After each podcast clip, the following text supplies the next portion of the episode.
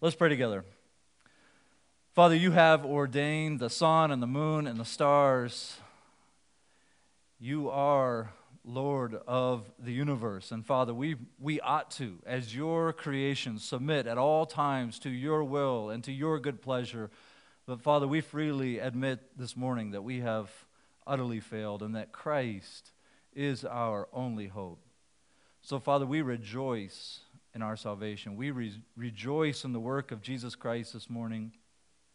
Lord, I pray that you would cause our hearts to, to love you to a greater degree as we look into your word, that you have indeed changed us, made us new creatures in Christ so that we may obey you, Father. May we be both hearers and doers of your word. In Jesus' name, amen. We're in Luke chapter 6 this morning. We are in the last paragraph of Jesus' Sermon on the Plain. He began the sermon with a warning and a blessing, and he ends this sermon with a warning. In the beginning, he gave these blessings and these woes. It really served as a warning that you might think that the rich are the ones that are inherently blessed by God, but they shall be poor, and the poor shall inherit the kingdom of God.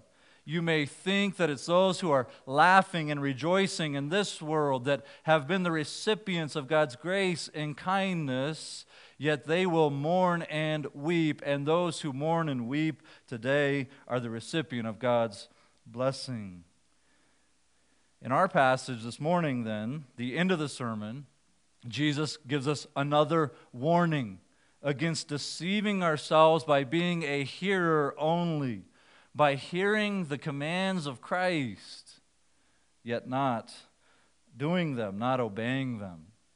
If you remember, after Jesus selected the 12 disciples, he's come down off the mountain. He, he's addressing this crowd that's made up of the disciples, the 12 men who were chosen specifically to be the disciples. There are other faithful followers of Jesus in this crowd. And then there's a whole group of people that are what we might call curious about Jesus. They've come out to hear his message They've come out to be healed of their diseases and to have the demons cast out. But they're curious. They don't have their minds made up about Jesus. And then there are others, undoubtedly, that claim to be faithful followers of Jesus, but will demonstrate through their fr- the fruit of their life, through their actions, through their desertion of Christ, that they are not true disciples of Christ. And this isn't unlike a crowd that would gather at any church on any Sunday. You see, this passage isn't just theoretical. This passage is playing out in churches and in homes every day and every week. Many, praise the Lord, by God's grace are hearing the words of Christ and they are doing the words of Christ. They are putting them into practice. Many are growing in the grace and knowledge of our Lord Jesus Christ. However, there are those who might hear physically the words of Christ, but fail to obey, fail to do them, and thereby betray their profession by not following uh, in that in their practice. So Jesus introduces us to the main point of this paragraph with his question there in verse 46. Why do you call me Lord, Lord, and do not do what I tell you. There's a contrast Jesus is making between someone's lips and someone's life, a contrast between someone's profession and someone's practice. The repetition of Lord, Lord there, it's, it's this emotive appeal calling Jesus by the right title. And so Jesus is saying, Why do you address me correctly, even with felt emotion, yet you do not follow my commands? What good is it to assign to me the title Lord, but then live life as if Jesus is nothing more than a peer?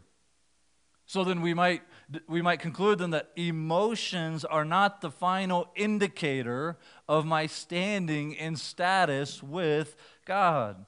It is possible to be moved by Christian songs and, and corporate worship, and yet to remain unconverted, to remain unreconciled to God through Christ. It's not even my right theology that saves.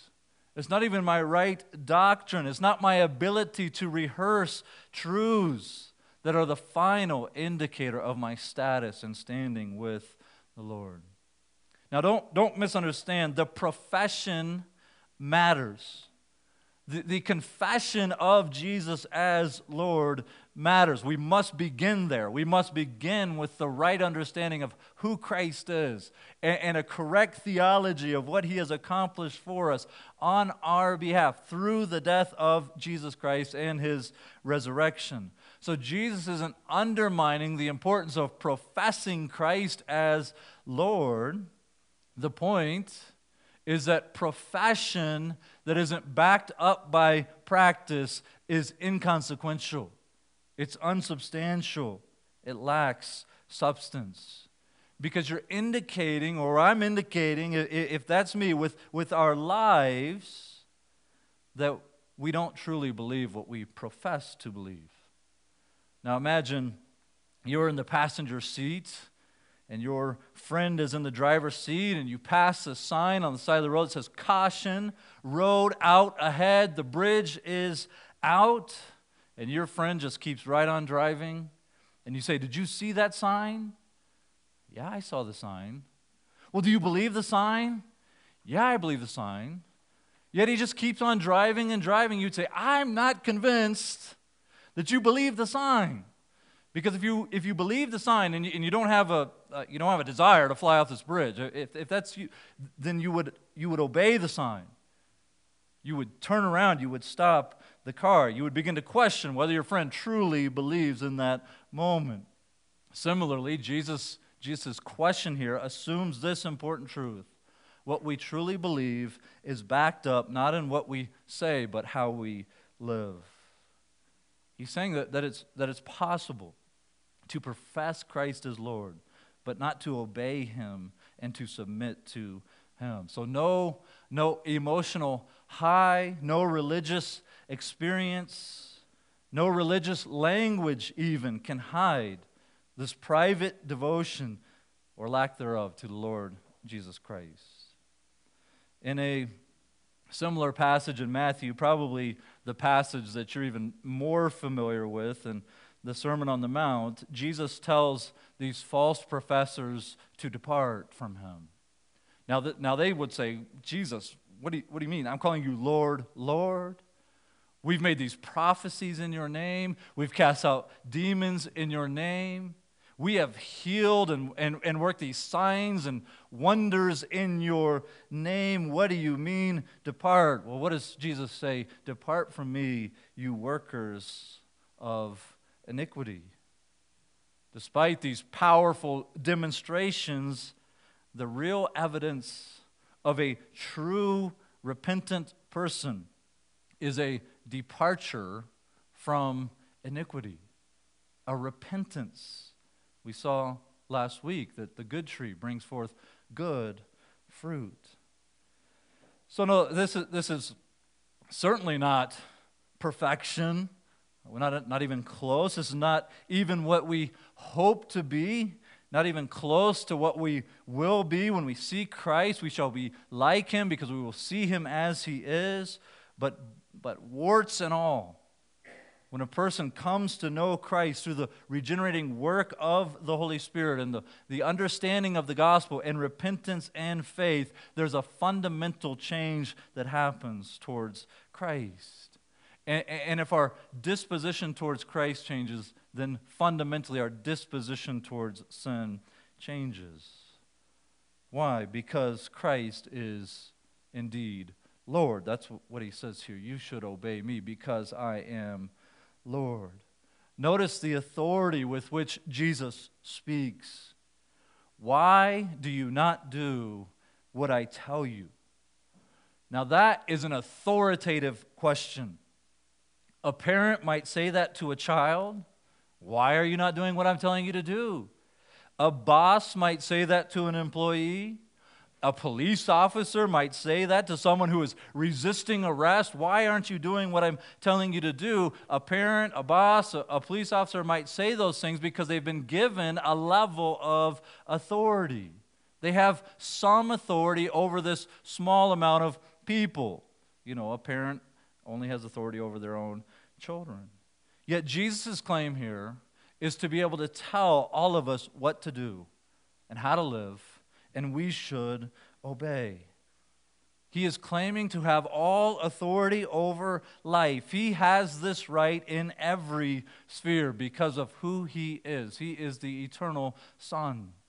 He is the second person of the Trinity, the image of the invisible God, the, the, the creator of all that is. For from him and through him and to him are all things.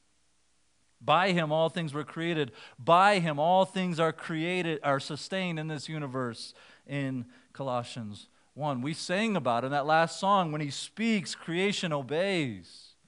When he tells an angel to go here, the angel goes there. His words carry weight, his words carry divine authority.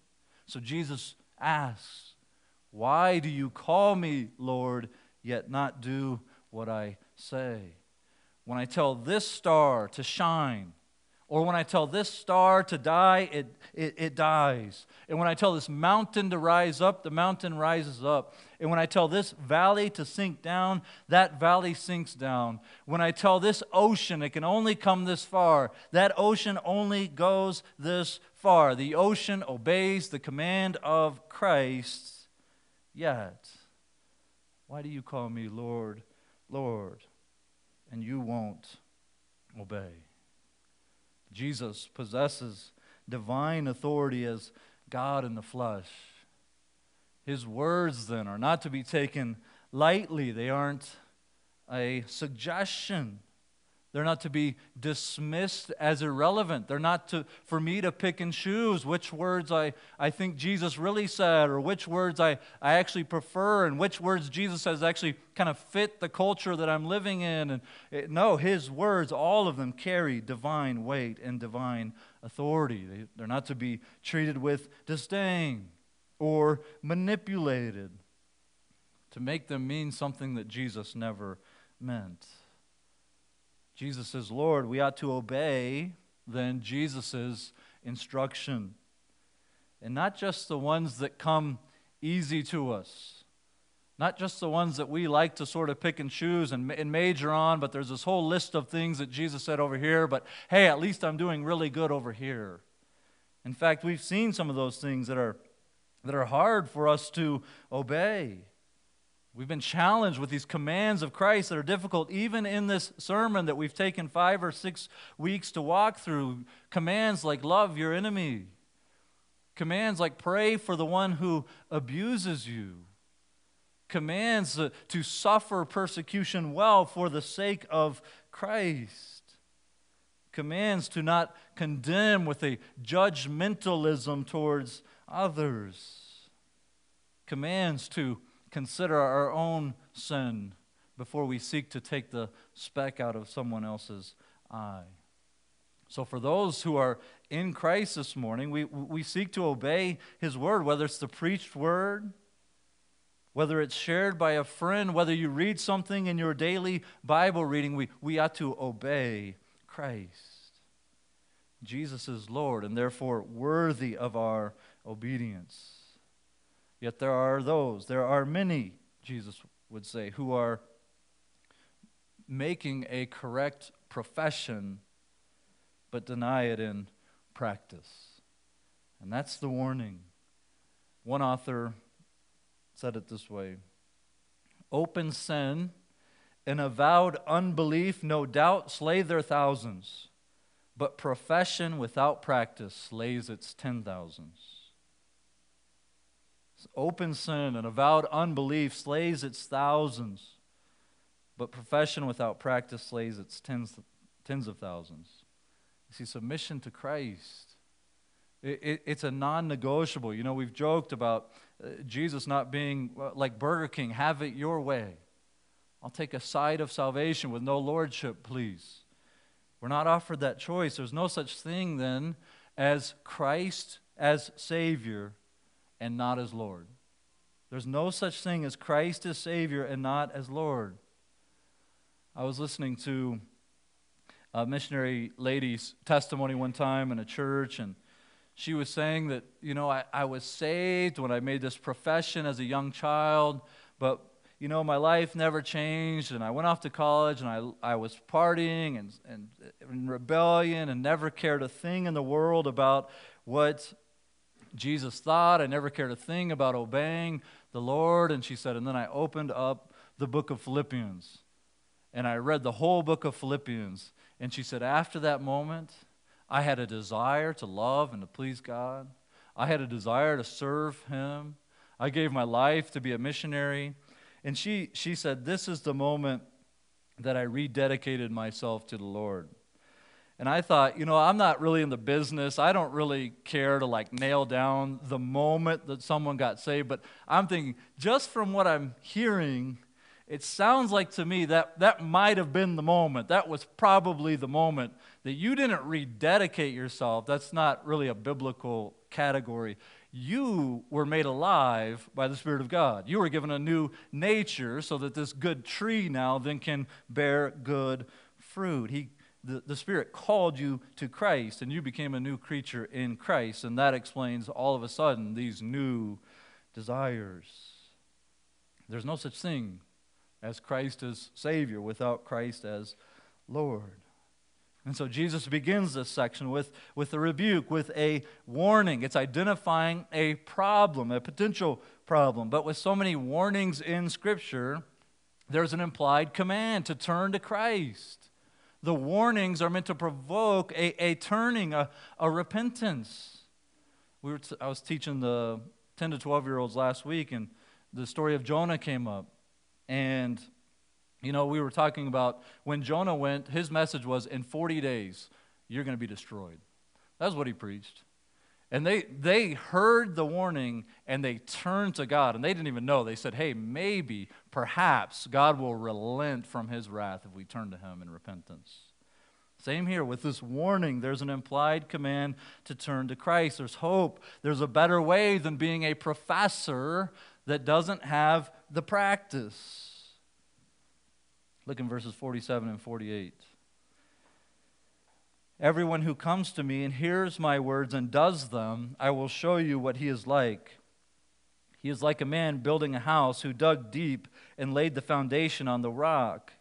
And when a flood arose and the stream broke against it, that house, uh, and, and could not shake it because it had been well built.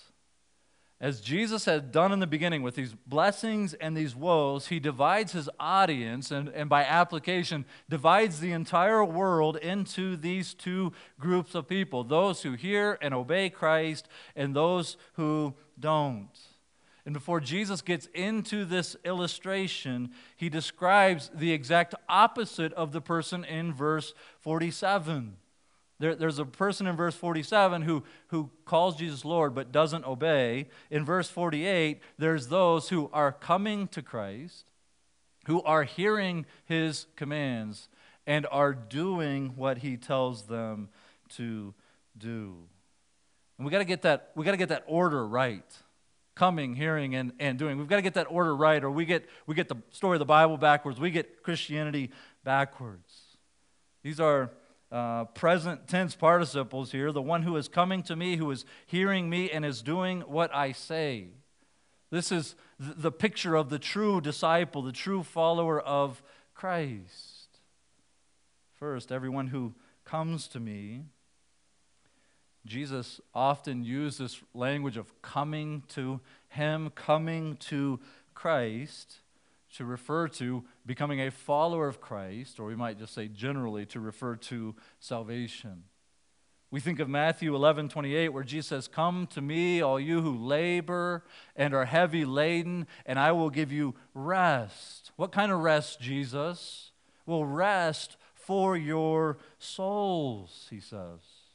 In John 5:40, Jesus is rebu- rebuking the Jewish scholars because they searched the scriptures looking for eternal life, but they miss that he is eternal life. And he says to them, "Yet you refuse to come to me that you may have life.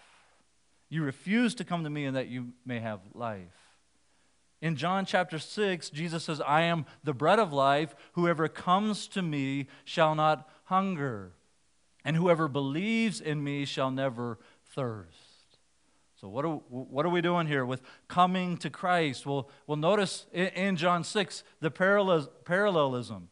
He is the bread of life. Whoever comes shall not hunger. Whoever believes shall never thirst to come to Jesus is to believe in him. It is to believe that he has come to do what the book of Luke has been arguing from the beginning that he has come to do to save sinners from the consequences of their sin through his perfect obedience and his sacrificial death and resurrection. This is where hearing and doing begins. We hear the message of the gospel and we turn from our sin and trust in Christ. Paul talks about obeying the gospel. Well, how do I o- obey the gospel? Well, first, I, I hear the gospel and I turn in faith and repentance to Him. And then, you, by God's grace and by God's power, we, we grow into being hearers and doers and practicers of God's word. And that's, that's what we're doing this morning where we're reading the Bible and we're seeking to explain the Bible and so that we might obey the Bible. We want to be hearers and doers at Southern Hills. We want to obey the Word of God. We want to be a church that takes the commands of Christ seriously. Not, not, not a people who seeks to wiggle out from them or, or push them as far as we can go or walk this line. We want to submit ourselves, even as a corporate body, to the commands of Christ because we recognize his authority over us as Lord. And Jesus then moves into these illustrations. For the one who has come to Christ and heard and, and responded to the message of the gospel, he is like the one who builds his house on the rock, on the solid ground. You see that in verse 48. The person who hears and obeys the word of Christ is the one who has dug deep through the topsoil and made it down to solid rock so that he might build his foundation on the rock so that it is strong enough to withstand the flood. The house when the flood came, was not shaken. Now I imagine the wise builder was mocked by those around him for, for digging so deep. I imagine there are others building houses that are going up much faster. Is it really necessary for you to dig down to the rock? My house looks as good as your house. When the houses were built up, they looked the same. You couldn't tell them apart. So many wondered does it really matter? Does it really matter to get down to the rock? It reminds me of Noah building a boat when nobody had seen a torrential storm or a flood. But Noah, like the wise builders, might say, yes, digging down deep is necessary. Yes, building the ark is necessary because there's a storm coming. There's a storm coming. Now, this flood that comes in verse 48, it can, it, you know, the word flood in the Bible can refer to difficulties in this life, it can refer to the storms of this life, but ultimately, I think here in Luke 6, ultimately refers to the judgment of God. So it might, it, it might be a, a right and proper application for us to say to, to be built on the rock, you can sustain the storms of life. Psalm 144 7, David pleads, he uses storm, flood this way rescue me and deliver me from many waters and from the hand of foreigners. What's this many waters? It's, it's the difficulties of life, it's hardship, it's trial, it's circumstances. And it's true. It's true that adversity has a way of revealing to us our heart and can even reveal to us if our circumstances push us away completely where we desert Christ. It can reveal the nature of our hearts. And some of you are here this morning and you've, you've done the opposite. You've walked through the valley of the shadow of death, you, you've walked through cancer. You've walked through the loss of a loved one. You have suffered at the hands of others. You have begged God to change your circumstances, and for whatever reason, He hasn't. But you've clung to Christ. And, and you're here this morning because you love Christ and you, you love God's people. And this should be an incredible assurance to you that you have built your foundation on the rock. The flood can, in Scripture, point to the difficulties of life, but I think ultimately here, Jesus is talking about a future day of God's wrath. The flood in Genesis 6 and 7 is God's judgment on a world who only did evil continually all the time. In Nahum 1 7, it says, But with an overwhelming flood, he will make a complete end of the adversaries and will pursue his enemies into darkness. In 1 Samuel 12 25, Samuel the prophet says, But if you still do wickedly, you shall be swept away. You shall be swept away, both you and your king. The flood here is God's fierce wrath unleashed against all ungodliness. It's a day in which Jesus said people will hide themselves under the cleft of a rock and they will beg for this rock to fall on them and crush them instead of facing the fury of God's wrath. But this day, this wrath, this judgment, it's, it's in, inescapable unless you're built on the rock. Are you surprised when, when we understand the, the imagery behind the flood, that it's God's fierce wrath unleashed against ungodliness, are you surprised that there's a house there that's standing? You ought to be. How does, how does the house stand? Why does this house get to stand the flood of God's wrath? Well, it's, it's in the text because it is built on the rock with a firm foundation. That's what makes the difference. That's what makes the difference whether the house stands or falls. You see, Jesus isn't saying that he'll sort of get us started down this road, he'll sort of zap us a little bit, and then we can just keep plugging away, and eventually we are so good that God loves us and we earn our right standing before him, and we will stand at the judgment because Jesus sort of gave me this nudge down the road of righteousness. That, that would betray the whole message of the book of Luke. The whole message of the book, over and over again, is that Jesus has come to seek and to save the lost. When we get to Luke 18, eventually we'll see over and over and over, story after story, that we are completely and utterly helpless before God. So the ground of my assurance isn't that, that I've somehow, you know, can earn my own standing. The ground of my assurance is Christ Himself. He is the rock. And if you are in Christ, or, to use Jesus' language here, if you have built your house on the rock, you will stand in the judgment. You will stand in the judgment. Your obedience to Jesus is evidence that you will stand because it's evidence that you've been made new in Christ. But the ground, the, the, the basis of your standing is the work of Christ. And it's his faithfulness to you. His steadfast love never fails. How can I trust the rock? Well, well his steadfast love never fails.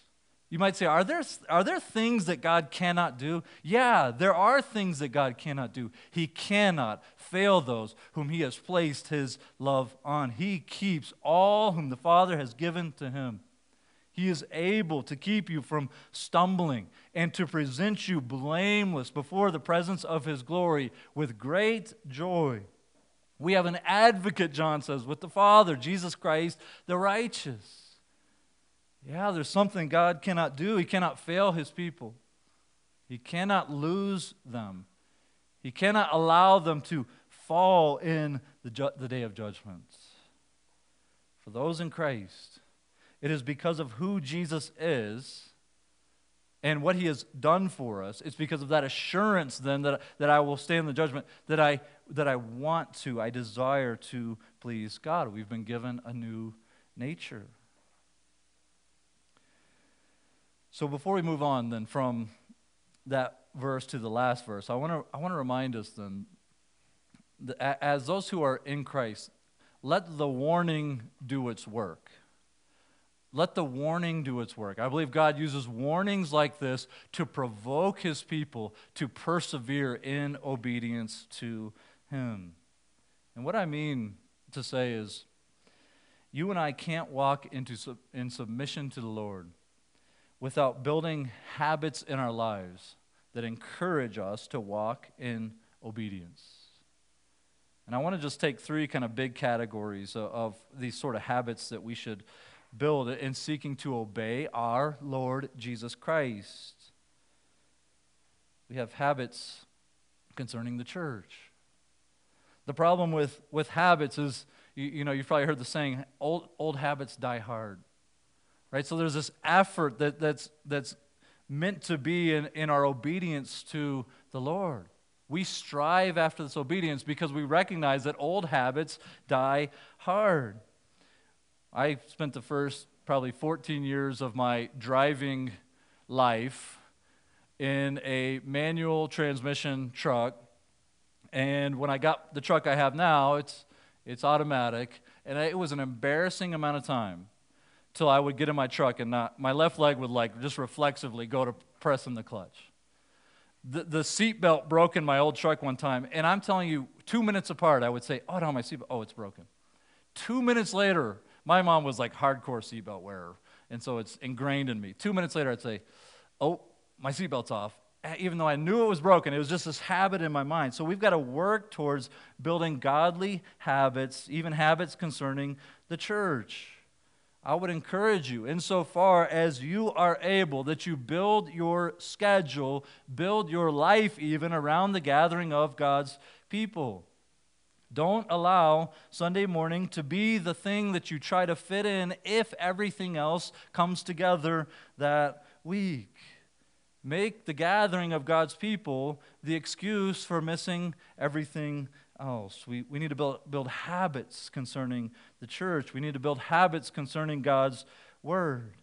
We can work at becoming a good sermon listener to understand what's being said and why it's being said according to the text. And you say, Well, Kyle, you can help me with that. I, I will do my best. I will try to explain everything to the best of my ability. But I would encourage you, take notes if that helps you. Some of you, it it distracts you. For a lot of you, it might be helpful to jot down the big idea or what's going on. You can change the way you're taking notes. If that little sheet that I print out every day just distracts you and you're wondering when the world is going to get to chapter point number three, it's almost time to leave. Well, you can change the way you take notes. Bring your own notebook and keep your own notes if that's helpful for you. Become a good sermon listener. I, indulge yourself in your own time in the reading of God's word. Read it, soak in the Bible. If this is the time of year where you recognize, man, I am getting bogged down, I'm trying to read through the Bible and I'm, I, have just, I'm trying to get through the Pentateuch and it's just slowing me down. Well, get to Psalm 119 and read it. Read the first eight verses at least and then read the next eight and see the, the, glory and the beauty of the Word of God and, and ask God, Lord, incline my heart. That's a, that's a prayer the psalmist prays. Incline my heart, turn my heart, bend me back, Lord, to your Word. Habits concerning church, habits concerning the Bible, habits concerning prayer. I would encourage you to start somewhere. Start somewhere. Some of us hear stories about a great Christian like George Mueller who prayed four hours a day, and we get this, this rush of enthusiasm and say, you know what, I'll start with three hours a day and see what happens. Well, I can tell you what's going to happen. It, it won't end well for you. Start somewhere. It's like when I start to exercise. I'm, I'm running for, I kill myself, and then I'm like, I'm never doing that again. You know, a, a lot of people say, well, I don't want to put prayer on my calendar. I don't want to put it on my to do list because I don't want it to become, become something that I just check off. I would encourage you to actually put it on your calendar if that helps you, to put it on your to do list. You can pray and ask God to protect your heart from it becoming something you check off, but until you build daily godly habits, put it on there. Let it remind you that you need to run to the Lord in prayer. We can't walk. We can't walk in cons- consistent obedience to the Lord without building our life around God's people, God's word, and God's provision of prayer. In, in other words, if you want to obey Jesus, if you hear the war- warning and it spurs you on to obey Christ to a greater degree, put yourself in the way of the things that God promised to use to make you like Jesus, His church, His word, and prayer. The hearer and the doer is, is built on the rock. But then Jesus goes on in point number three to say, to hear the words and not obey them is as foolish as building a house without a foundation. That's in verse 49. The house built on any other foundation falls in the flood. But the one who hears and does not do them is like a man who built a house on the ground without a foundation. When the stream broke against it, immediately fell, and the ruin of that house was great.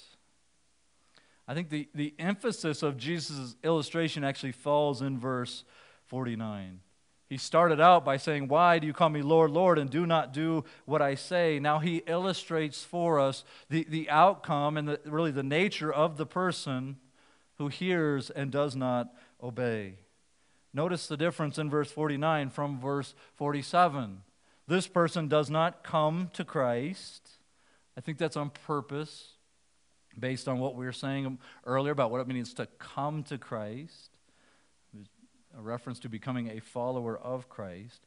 He does hear the words of Jesus do fall on his ears, but he does not do them.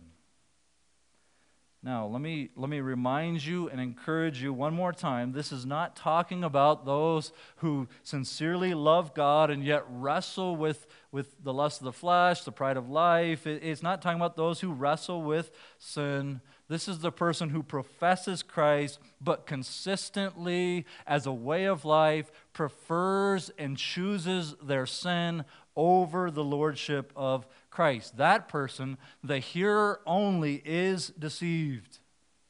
He or she is deluded into thinking that he is right with God, yet is storing up wrath for himself. Ultimately, this person, the hearer only, ha- has a house that's built on a different foundation. He hasn't dug deep down to the rock. And he looks around, he sees the man digging deep and says, I know a better way. I know a more efficient way. I know a way that costs a lot less. I will just build my house right here from the ground up. And his house may have went up quickly. It might have looked like the other house that was actually built on the rock, but there's something terribly deficient about the house. There's something terribly deficient. The foundation is unable to stand, and therefore the entire house is headed for an incredible fall. I worked for a construction company when I was in, in college. Not that I have any construction skills. In fact, that's why they wanted me. They could pay me eight bucks an hour they didn't have to pay me like a skilled laborer. But sometimes we would build these kind of block retaining walls. And you could build it, you could build it without really digging down and, getting a firm foundation there. But in a matter of months, the ground would settle, and all of a sudden, this beautiful brick or, or block wall that you built all of a sudden is now out of whack. What you had to do was dig this trench, fill it with gravel, pack it down as hard as you could so that this wall sat on a firm foundation, lest it fall in a matter of time.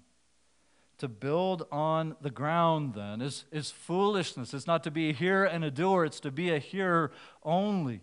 To build on the ground is to rely on anything other than Christ. The persistent lack of obedience to the Lord, consistent, persistent preference to sin over Christ, is the sure evidence that you haven't come to Christ and therefore have rejected him as Lord. You see, there is no neutrality when it comes to Christ. Every house is built on something. We are either relying on Christ or we've built our house on the ground. It reminds me of that great line in The Count of Monte Cristo when uh, the protagonist, Dantes, he suffered a lot of injustice. He's been thrown in prison wrongfully, and he meets this old man who's a priest, and he, he tells the old man, God has faded from my heart. And the priest says, What has replaced him? What has replaced him? We are all worshiping something. We have relied on something to endure this flood that is coming. And the illustration says the same storm hits this house. The flood water breaks the banks of the river and it slams against the house. And the idea in the text is this immediate fall. Boom, it, it, it has collapsed. There's this immediacy to the flood and this immediacy to the fall of the house. You see, we can't schedule calamity. We don't put flood on our calendar. There's not even a tornado siren here. There's no flash flood notification on your iPhone. There's no time to board up the windows. When it comes to this flood, you have to be prepared before the flood comes. Immediately the house fell.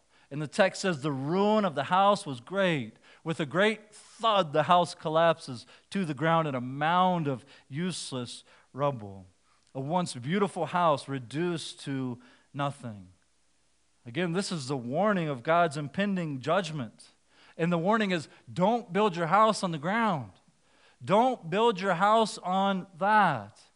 Church attendance won't hide you from the flood. Self righteousness will not hide you from the flood. Legalism cannot rescue you out of the floodwaters.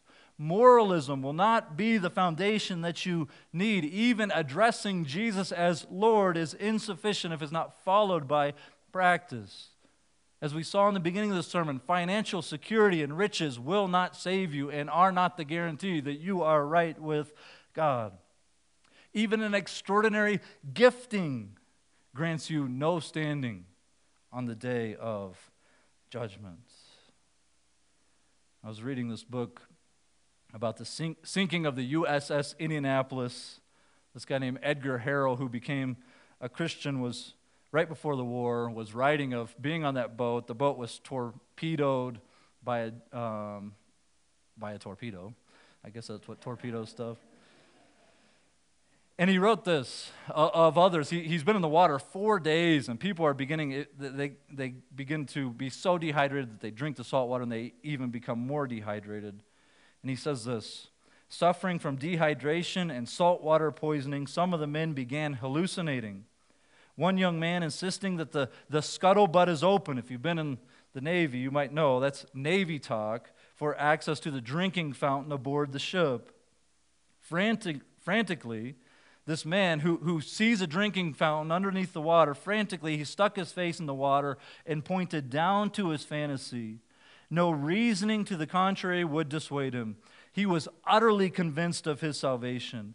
I can still see him slowly disappearing in the depths of the Pacific as he swam after, the, after a figment of his imagination.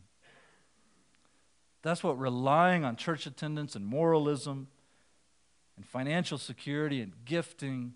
It's a figment. They promise safety from the flood. They promise a firm foundation. They promise salvation and deliverance when we stand before the Lord, but they're, they're nothing but a figment. And we chase those things, we swim after them to our own peril. Again, th- there's an implied call turn. Turn away from those things. It, it, it's not too late. If, if this is you and, and you recognize that I've had a profession but no practice, I want to encourage you. God has been patient with you this morning, He has been gracious with you, giving you a chance again today to turn and to repent. Come to Christ. Come to Christ, believing that He is Lord, trusting that He died in the place of sinners like you and I. Fall before Him, confessing your sin. Hear the words of the gospel and obey Christ. See, Simeon prophesied earlier in the book of Luke that Jesus will be the cause of the fall and rising of many in Israel. John the Baptist warned about the winnowing fork of Jesus. See, Jesus marks a crossroad. If you truly bow before me as Lord, I will gather you in like wheat. If you refuse to bow, you are burned up like the chaff. We saw it in Psalm 73 that Dan read earlier.